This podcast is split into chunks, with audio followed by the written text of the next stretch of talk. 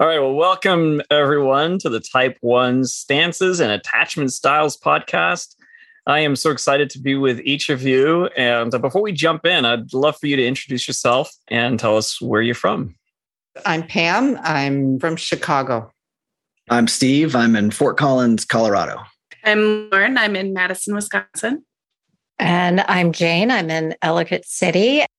Well, welcome again to each of you. We're going to have a good time here as we explore something. This is very much a kind of research project for us again. Stances and attachment styles both have this sort of fundamental theory that undergirds it, which is this is the way, the strategy that different people get their needs met in the context of personal relationships, of close relationships. And so, what we're wondering about is how that shows up for the type ones. And is there a sort of starting point in terms of stances? Is there a go to for your attachment style?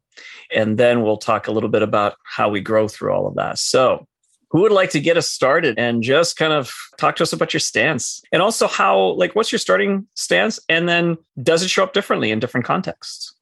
Yeah, I would say my dominant stance is definitely the toward the dutiful. For me, it's about seeking emotional connection and also that like kind of depth and like an intimate space and also like a, a meaningful space to know that my presence in that space is valuable that the person I'm with or the people I'm with that I can add something there, whether it's one on one or in a group.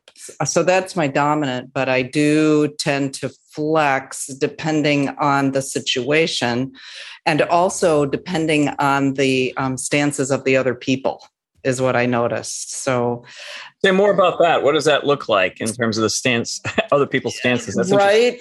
Well, it came through strongest when I was thinking through this. It was just fascinating. It was wonderful to think through this. But I have some very strong at against people in my family of origin. One is now passed away, but one is very much alive. And what I notice there is that I tend to default into withdrawing in that context. And what it's about is that those people tend to have a really intense pushback, really overpowering energy, and often thoughts and opinions coming at me a bit more quickly than I can process. And so I often feel, and this is where my one comes out, like I can't respond intelligently in the moment. It just, I get forced into maybe moving at their pace. And so, as opposed to that, I tend to withdraw. And it often looks like just observing, listening. I may ask a couple questions, but I don't generally insert myself in there. Mm. Mm. Generally speaking, with your closest relationships, what would you say your your typical order is? If your first is toward, what would your typical two following ones be? I would say toward and then withdrawing and then at or against. Mm-hmm. When I'm pushed up against the wall, at, at or against comes out. Do you know your dominant instinct? I am self pres. Okay.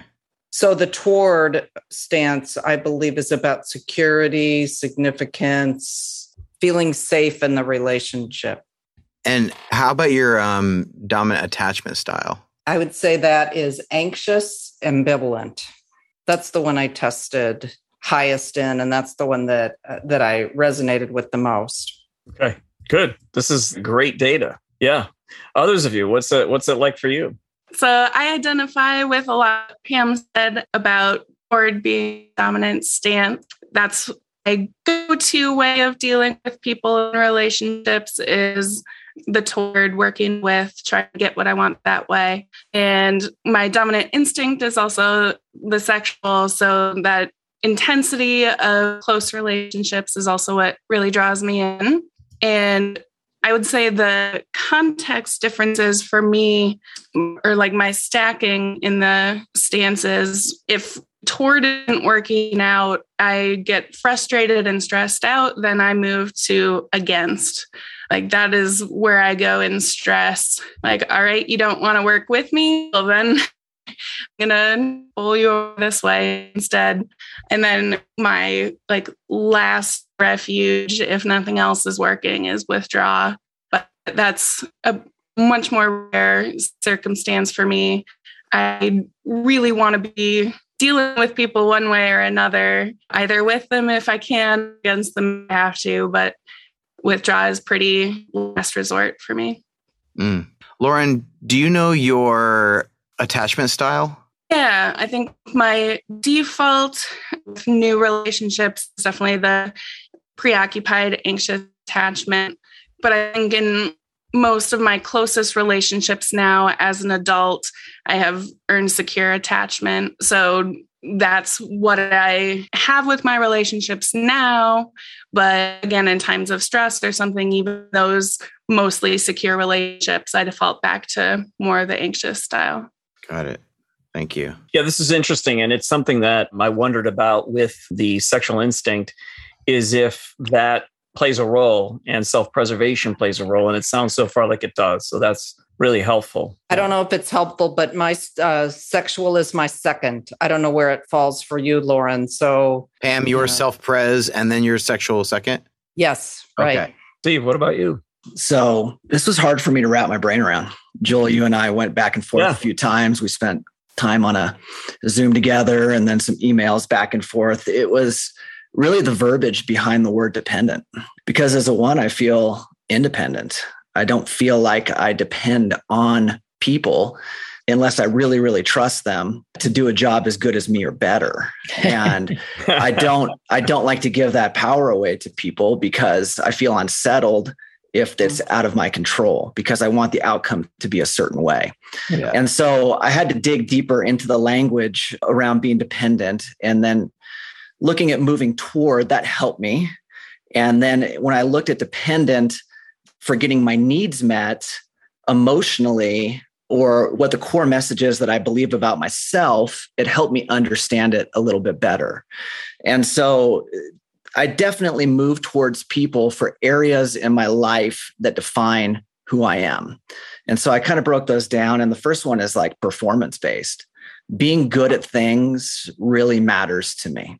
Mm. And having people acknowledge that I'm good at things really matters to me. And so I rarely step into a situation where I haven't practiced or tried something or somewhat mastered it on my own before I do it in front of other people because I don't want to be criticized. I don't want to have attention put on me for not being competent or skilled or whatever. And so I'm super dependent on people to validate my performance. And I need that validation to feel like I'm actually good at doing something. The second one that stuck out to me was situations where my character is in question or the definition of who I am as a person. Am I a good person?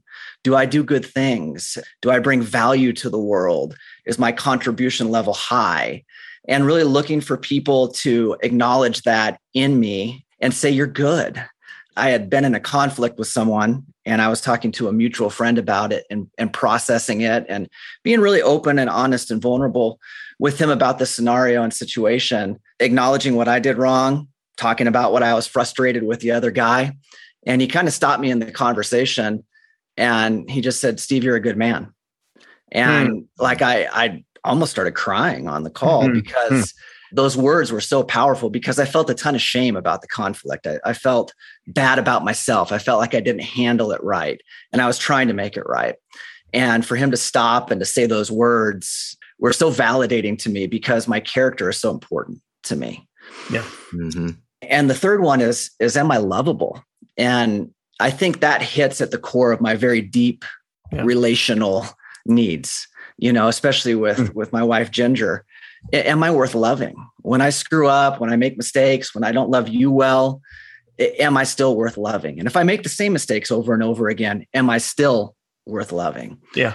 And so I'm dependent on people to answer those questions about me. And what I kind of learned through it is I need to have the discernment to really decide who I allow to tell me who I am, you know, and what that message is. Because if I give too much of that power away to other people, instead of knowing who I am at my core, I'm dependent on them to tell me who I am. And I'm not sure that's ever going to fill me. And I'm not sure that's ever going to truly meet my needs. Interesting. Wow, that's really good and really insightful. That gets at that core of like what is going on with that one, two, six triad. And each one is going to experience that whether it's dependency or it's dutifulness. That seems to ring true for the ones, the twos, and the sixes. It's it's a different approach to getting the needs met. Steve, what's your dominant instinct? Uh, self pres. Okay. What's the second one after that for you? What's the, yeah? Uh, so it'd be it'd be social, and then and then sexual is is pretty far off from there. Okay. So then, in terms of the stances, your first one is that dutiful, that toward, as we're calling yes. it. What's the second one for you?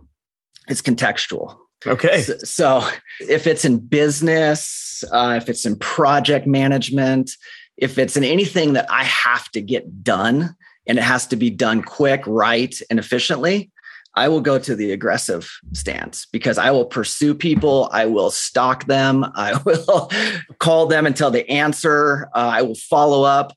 I mean, I will pursue and, and, and aggressively go after whatever I need to have done to check something off my list.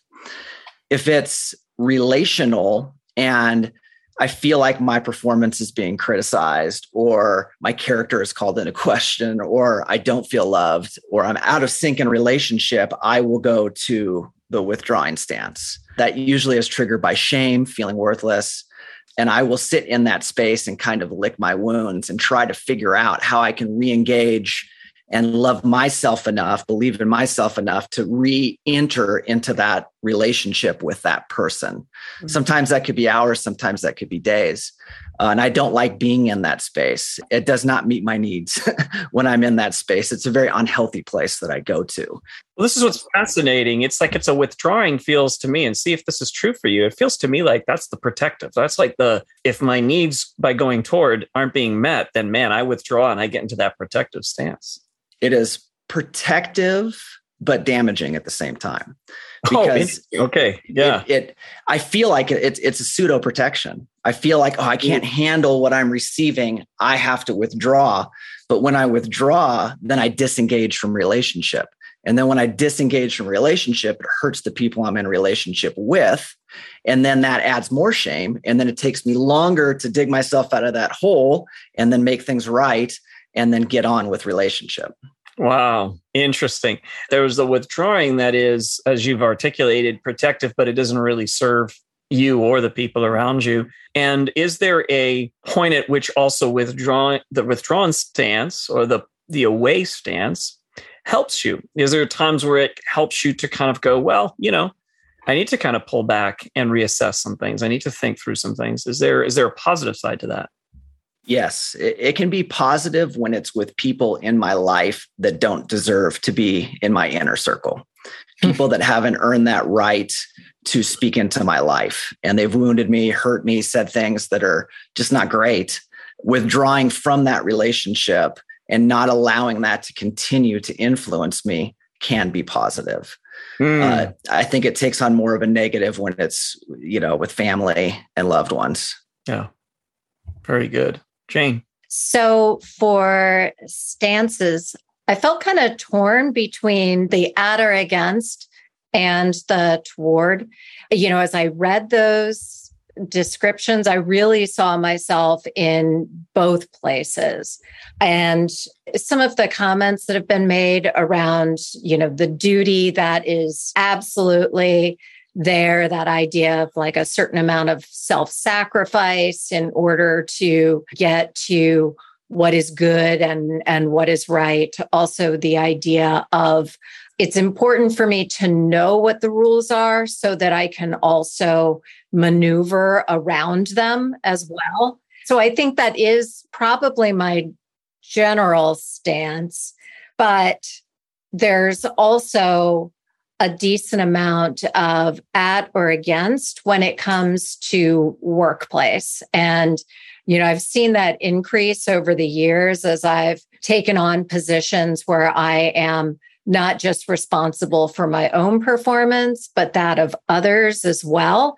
Because then, you know, as as Steve said, it's like my name's on the line or my reputation's on the line. And so, you know, I I feel like I need to execute in sometimes a different way. And it might mean that I've got an agenda that, you know, I've sold to somebody and now I need to deliver on. The other interesting place where I can sometimes see this happening is it's been a long time since I've had a partner, like a romantic partner in my life. And so I've gotten accustomed to kind of having it my way in a in a lot of ways. I mean, I have two teenagers, but you know, I'm the one who's setting the rules for the house. And so I don't have to navigate some of those dynamics with an equal partner and with my kids. I think I'm open-minded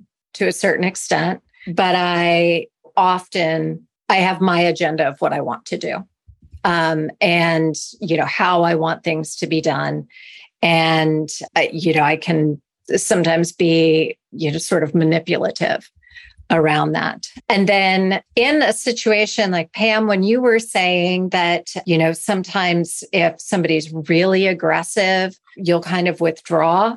Well, I do that as well. If I really feel like somebody is pushing at me or there's something that is really emotionally charged that happens, then I too will really withdraw as well. In conflict, I have never been somebody who is really quick with my words. I need time to think. I need to process and maybe, you know, write down some notes or do some journaling or whatever. I've never been able to like fire off some you know, some comments or some comebacks or anything. It's like three days later and I've got it. And I'm like, all right, now I'm ready for you. But I'm going to have to lob this and then run because I'm, you know, I'm not going to be prepared for you to come back at me with something. And, you know, what is my instinct? And it was very much social I can't really remember the order between sexual and self preservation. I think it went self preservation and then sexual, but it was a pretty wide gap between social and when you got to those those other two. And then as far as my attachment style, it's avoidant and that was back from doing some work on that in a relationship in a an intimate relationship. And I can see that I, you know that is still the direction that I want to go. But as a parent you know I don't well my kids might say I do that a little bit but I I don't think that I do it in the way that I have operated in other relationships. So so I'm curious about the because you've mentioned context, and a few of you have mentioned that that it shows up differently, particularly at work. If something is given to you, or you're you know in charge and you're taking on a role, your name is on that, and so there's a reputation piece to it. There's a character piece to it, and so for that, you're going to really kind of lean in and more towards like I'm going to guide this, I'm going to direct this, I'm going to be a bit more more against in the way I communicate to others. And then when it comes to closer relationships, that shifts a little bit. It's not as much of that. So my my question to you is in what way when you go to the against in what way does that serve your need as a one? You know, we can see how the toward is doing that, like, or the dependent, however we want to look at it, the dutiful, because there, again, this came out very clear as to this is what I'm doing in order to gain the affirmation that I am good. Right. But then, uh, you know, when we moved to, to the withdrawing, we saw that as protective, and then sometimes as you know way to ensure that that we don't get hurt again. So it is protective in that sense. But then the at or against what does that do for you? How does it help you you know meet your core need? For me uh, when at or against comes up it's more often as a backup for if my toward didn't work. So i don't go to it in a very healthy way. For me, it's more of a stress response and something isn't going right. And that's not for me as one. So I go into more of a fight mode that it has to be the right way. Clearly, I know what that is. So if you're not going along with me when I'm being nice, you better go along with me when I'm feeling more against. Yeah. I love what you're saying, Lauren, as the so the sexual one uh, tends to have that. And I've noticed this with the sexual ones I've coached is there's a quick movement from my starting point is the dutiful. It's the toward. But then the quick one that comes after is the um, the against. Yeah. And I like how you're articulating that. It's because the first one didn't work, so I quickly go to the second. Right. And for you, that is your second. Uh, then say the other ones here, who other than Jane, I think you said for you, it it can show up as your second as well pretty quickly. So that's a that's an interesting takeaway. And and then your third to your mind would be that obviously the withdrawing and that's that to you is like a really bad place for you if you end up there so it seems like first one didn't work second one i used to see if i can get the first one you know mm-hmm. if i can mm-hmm. get my needs met and then the third one's the the hail mary sort of thing mm-hmm. yeah i wonder if i might jump in on the withdrawing yeah so I was thinking about your question, like, because that's not my dominant go to. I tend to move toward. But as I was talking about, and Jane kind of related to about at against people, and I was thinking sometimes it feels way self protective, but sometimes it also feels like it's a space where I can collect myself I can return to myself, mm-hmm. which is harder for me to do when I am faced with that intense energy. And it made me think about it just to say, I gather my thoughts.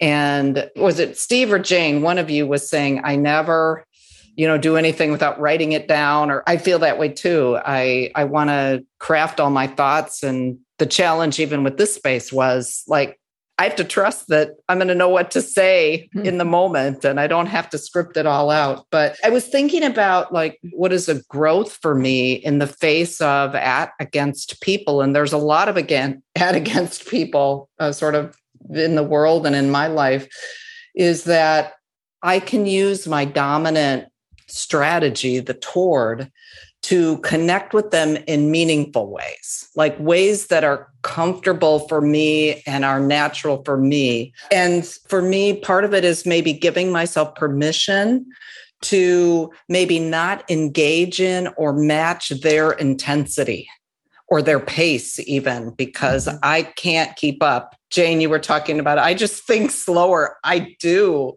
And when that's coming at me, I I feel overwhelmed. So to give myself permission to not move at their pace, to move at my pace, and to not maybe let their insistence or their pace drive mine. Mm. Uh, to breathe and take time to develop my thoughts. And if I can do that, I'm a lot more comfortable in that space. And I think I have more to offer. I, mm-hmm. I, can add value to that space. I think Steve, you kind of used those words, and I so resonated with that. That's you know the question is how can I add value here? Like, does my presence add something? And hmm. can it? That's what I'm always. That's a question I'm always asking, and like just to be able to show up as me and be comfortable with who I am and who I'm not. Mm. I love that we're getting under the skin of the one here a lot more than perhaps we have mm-hmm. in some other panels that we've done, because this takes the one out of the stereotype of like everything is about perfection, everything is like, you know, really black and white. This puts on some heart to this whole thing of like, this is your mm-hmm. desire to really have impact, have meaning, have significance in relationships with other people. So thank you for sharing that. I'd love to continue a little bit on that. One of the things I want to note, and feel free to expound on this or to just continue on what are you learning? How are you growing towards more towards secure attachment? You know, some of you started say you, you know, you start with more of an anxious, preoccupied or anxious ambivalent. Um, those are used interchangeably, but it's kind of that like I can't have my needs met so I need you to meet my needs. It's kind of more of that energy. And then the others are sort of dismissive and avoidant. And they're the ones who say, no, I don't trust anybody to meet my needs. I'll meet my needs. But there's a good to each of the stances. So, you know, we're saying that you might start here and then you go there and it doesn't work for you. But that doesn't mean that the stance itself is bad. What it means is that for us, oftentimes we have this unconscious movement through the stances that are not helpful to us.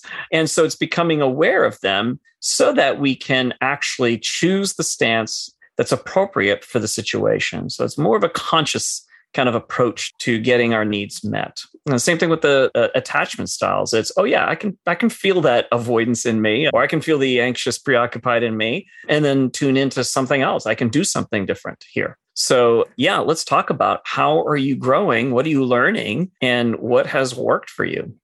Yeah, for me, looking at attachment theory was fascinating. I scored secure attachment, uh, which, if you would have known me as a child or in my 20s or even my 30s, that wouldn't have made a whole lot of sense. It, has been earned secured attachment uh, through my marriage and through having a wife that you know has, has been pretty amazing and has helped me earn that secure attachment.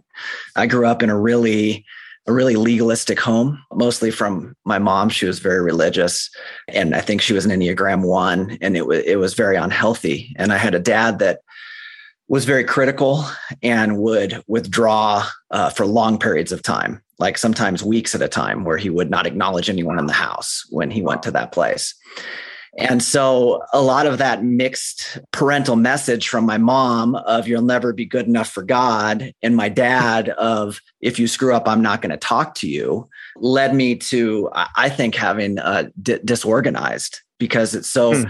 highly focused on that, that critical. And I think that those messages are really kind of what formed me as a one because so much of what is in the disorganized really is a lot of things that one struggle with as i've gotten more healthy the second one was kind of avoidant and that's really kind of ties into the uh, withdrawing stance for me uh, where I kind of turtle up and go away from everybody and check out. Um, I've been very aware of what my dad did. I try not to repeat that with my wife and with my kids, but sometimes I I get stuck in that cycle for a day, you know, mm. of where I just can't go there.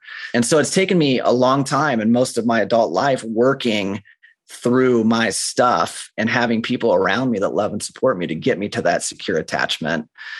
And I mean, I think for whoever's listening that is resonating with that, you can get there. There is hope. You don't have to be stuck in something forever. You can get that earned secured attachment. And yeah, that was pretty cool. And I'm super grateful for it. Yeah, I love the one coming through like you can improve. I didn't give you I didn't give you three ways to improve. I only gave you one. I didn't bullet point at all. uh, that's great. I was just going to offer one thing for me in, in, terms of like that anxious energy that I have, the ambivalent, you know, seeking the connection anxiously and feeling that anxiety when I don't feel like the connection is secure. That happens with my kids and my husband and everything. Sometimes I need to just pull away a bit and be reminded that whether or not it feels like it in the moment, the connection is secure. We are in a, a relationship where we're committed. Like the context of the relationship is such that that, that person is not going to go away.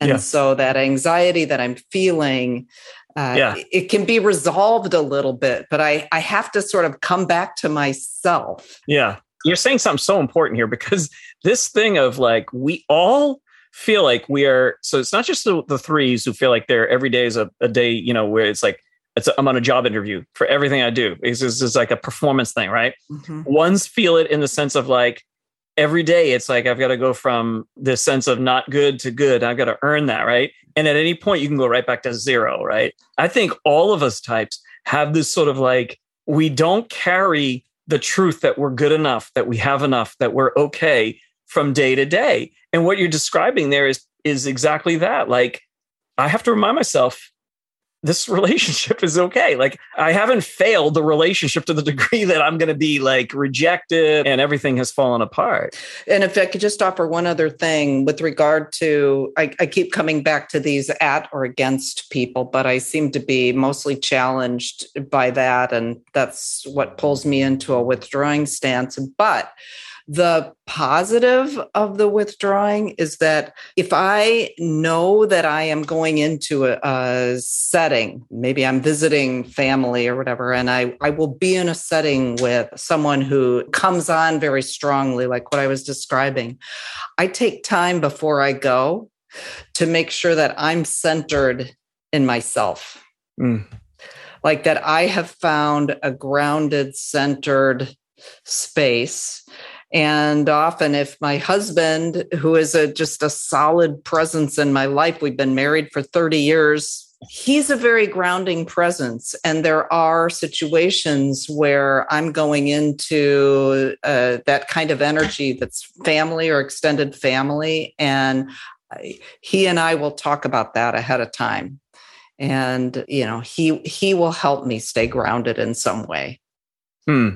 That's wonderful. What is that like uh, for others of you here? What are you learning? How are you discovering some things about yourself and in terms of the stances and attachment styles that help you to move forward?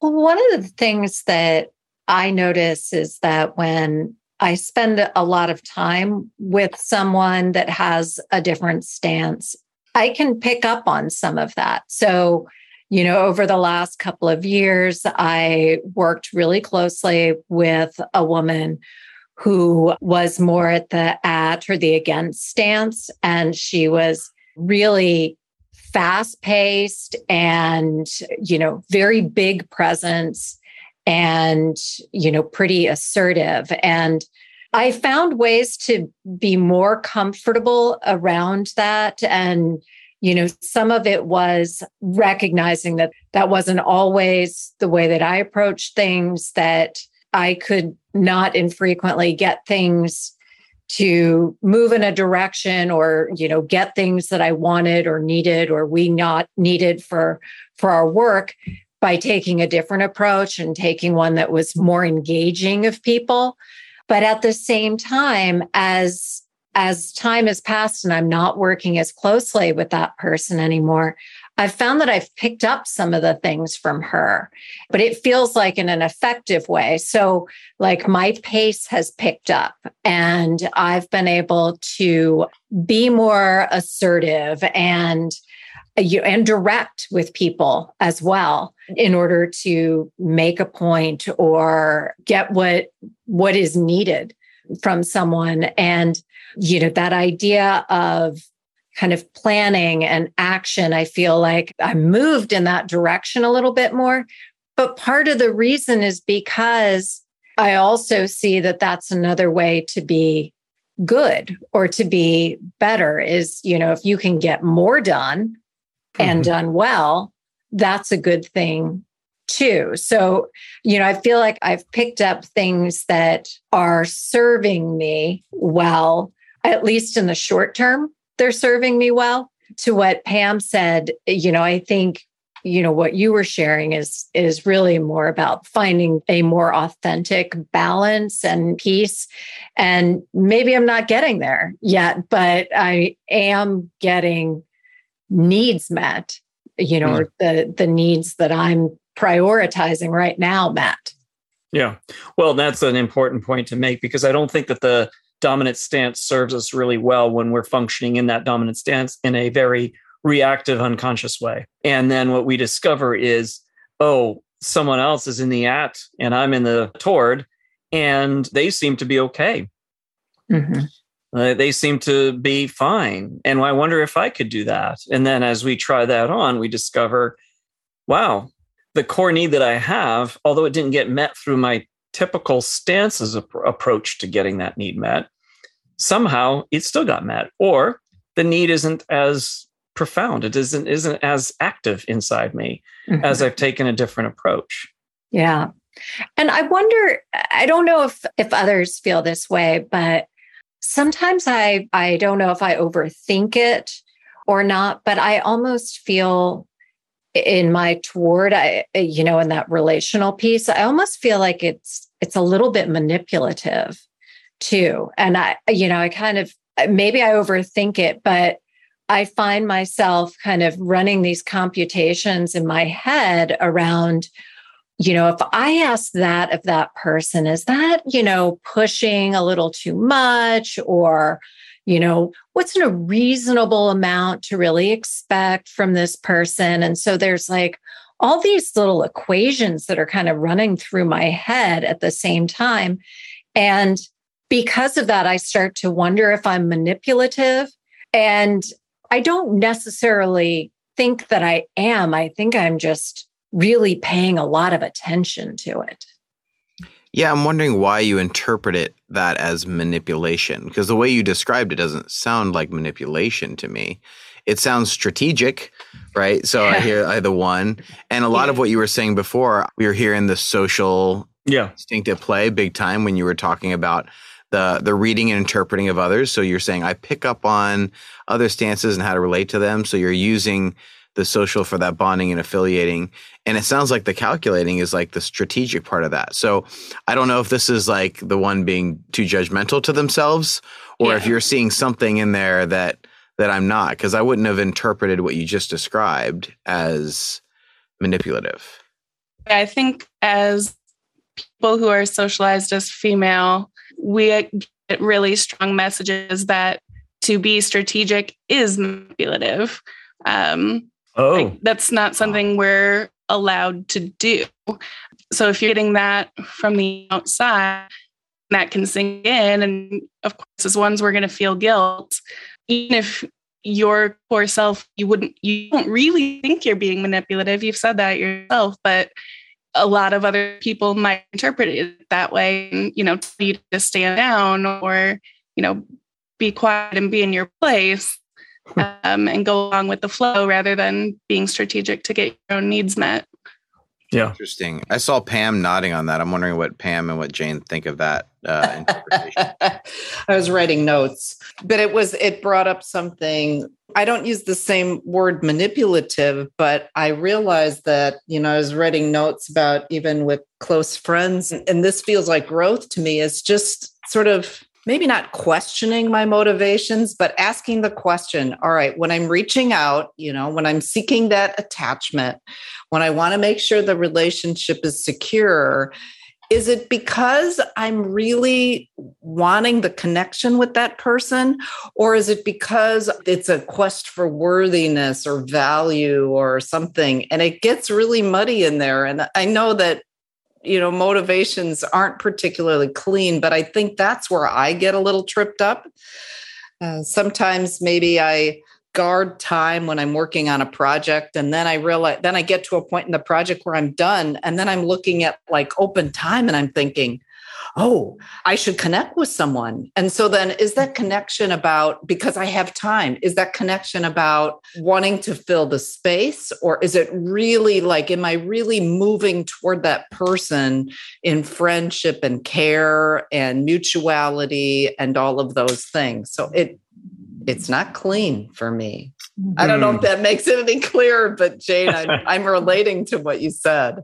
There's a good to that toward in the way that some of you have described it. I know that Steve, you and I have talked offline many times about some of the relationships you've had with people where you've been able to listen and hear them and really create that space where they feel heard and understood.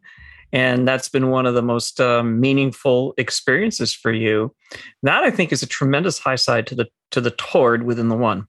Uh, ones can create space for other people in ways that they feel seen they feel heard they feel held and guarded. So um, that's a good thing. And then of course like all of us it's also there it can be used uh, to try to meet some perceived need the need that the type tells us you know this is what you need. And then we are in our unconscious way of trying to go about meeting that need. So I wanted to just clarify that, particularly for uh, those who are listening to this podcast, that we're not saying that the starting point is bad or that you know you, you should have a different stance. What we're saying is that as we bring it to conscious the level, we can actually leverage the positive, the good of that. But also, like you're mentioning, Pam, recognizing, oh, is this really you know, without overdoing it, because that's part of the type one, right? Becoming very self conscious. Like, is this driven by, you know, a motivation to kind of check in to see if if we're good still, you know, mm-hmm. if our relationship's okay, uh, if I'm okay, I'm seeking maybe a little validation and just paying attention to those sort of things. But other than that, to recognize, I think, again, that uh, there's this thing that Jim and I have been talking about, which is the fourth way, and that is the the stance of, that we're calling the with stance, which is really about understanding like how, what is the right stance here that I need to be using, and that is what helps us to know in this situation, I do need to pull away. It is the right thing to do. I, you know, I don't trust these people, right? And for maybe some very good reasons, I need to pull away. Oh, I need to actually create some strong boundaries in this relationship. And I mm-hmm. can, right? So that's the against stance. So those are the things that we're exploring much more about how to, what does it look like to grow? And then from the attachment styles is to be able to really move from, I don't ask for things that I need, and I really need to ask. And I also need to receive. And I also need to at times meet my own needs. Like I, you know, don't need to um, be always chasing or, or pursuing people. Um, so it's it's that that kind of thing that we're talking about here that um, is what we're aiming at. So any thoughts around that? Anything come up for for you as I'm sharing this? Yeah, for me, I feel like I've done most growth in attachment recently by becoming aware and conscious of it like you were talking about about the stances you know just bringing things to be explicit and know what you're doing for me that's helped a lot in attachment. So again my default is the more anxious preoccupied style but most of my close relationships now are more secure. And the biggest resource that's helped me recently is a book called polysecure um, and it's about secure relationship attachments in people who have polyamorous relationships, like I do. So I have multiple romantic partners, and each of them has a different default attachment stance as well. So by learning about the attachment styles, I can see in each of them, like, oh, that's them being uh, dismissive and this this is why because these are you know some of the things they went through as a kid or you know in previous relationships so having that understanding of where their behaviors are coming from makes me a lot more gracious and feel more calm and accepting in our relationship because I know it's not really about me. Um, it's about their past. Mm. Um, Great distinction, by the way. Very yeah. Yeah. Yeah. For example, I uh, have one partner who has a more dismissive as their go to relationship attachment style. So we would get in these loops of their being dismissive, and that makes me more preoccupied, and that makes them more hmm. dismissive, mm. and that makes me more preoccupied. but being able to understand that really helps me step outside of it and go, that whole mess isn't us. Like, we're stressed out, something else is going on, and realize like we're actually good. So that's helped me be more secure just by learning about attachment. Mm. I think for me is kind of coming to the realization of, oh, that's why I do that thing. Like putting the mm-hmm. pieces of the puzzle together, uh, like researching a lot of this, reading, thinking, processing, writing, journaling, and then connecting all these dots and understanding the why was huge for me. Mm. When I understand the why, it allows me to move forward in the process and it gives me language to define what I'm doing and why I'm doing it.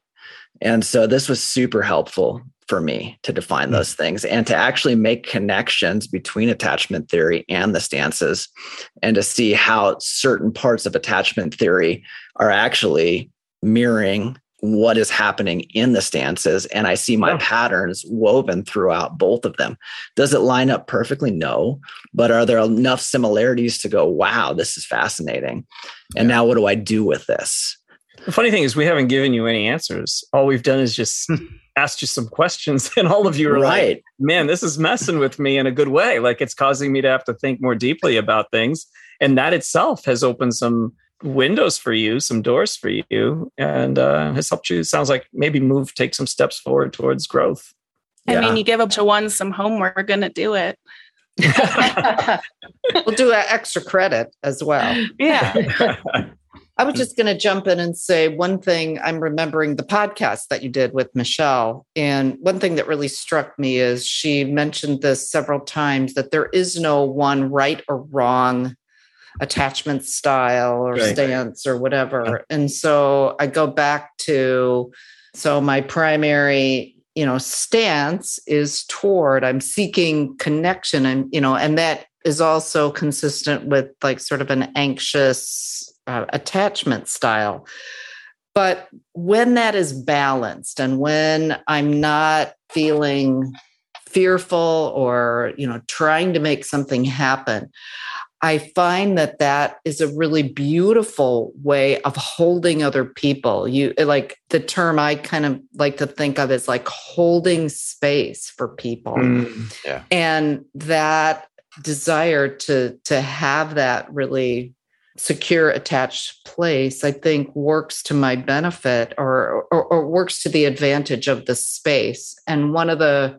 most beautiful compliments someone could ever give me is I feel safe. I feel like mm. like you hold the space well. Like I mm. feel seen, I feel heard, and I don't feel judged.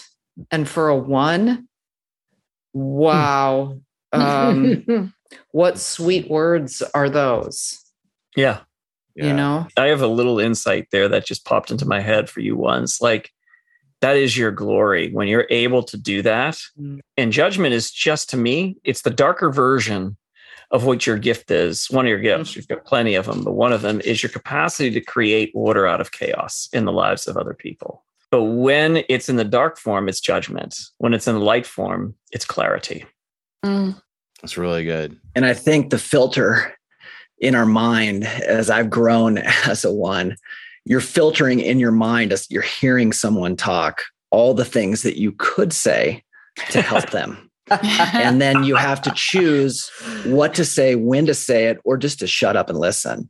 And I think that just comes with maturity and self awareness, but it, it, does not come naturally. Like that is going on in your brain. What am I going to say? Oh, I know this. And you're like connecting all these dots. And that might not be what they need in that moment. They mm-hmm. might just need you to listen. That's really good. That's good. I'm a spiritual director. And uh, so I hold a lot of space with people, and a lot of it is really quiet space. And before every session that I go into, one of the things I pray is that, like, I will know when to speak and I will know just as much when to stay silent. Mm. Yeah, it's fascinating, but I think you all have given us the kind of holistic picture that we're trying to paint through this series. You know, we've been progressively building a, a, more and more complete picture of each type with doing panels on the types, then doing panels on the instincts, now doing panels on the stances. And you get this holistic picture of how these things dance together. And it's it's an advantage for us a little bit more than some of the podcast people can can do unless they're really good at spotting people's voices. But hearing how um, oh well you know the the sexual one who has the stance in this way it looked more like this. And at some point we'll like do a spreadsheet or something to, to help people understand kind of what what are the consistent findings. But i think you took taking us into the story was so meaningful. So I always tell panelists like people aren't really here to listen to you. They're here to listen to themselves through you mm-hmm. and to learn mm-hmm. through you. But a lot of the growth that you're demonstrating and you're expressing here is just really beautiful. And I, I pray that we just continue that, right? That we continue in these conversations and these learnings together. But what you've offered is so valuable, and we are so thankful to you all tonight. Thank you so much for listening. You can find out more about us at www.theartofgrowth.org. That's the place to learn more about our comprehensive training and coaching programs for organizations around team health. And you can also reach out to us there about individual coaching as well. And there are many tools on the Art of Growth website to help you on your journey. We'd also encourage you to check out the main Art of Growth podcast. Grace and growth, my friends.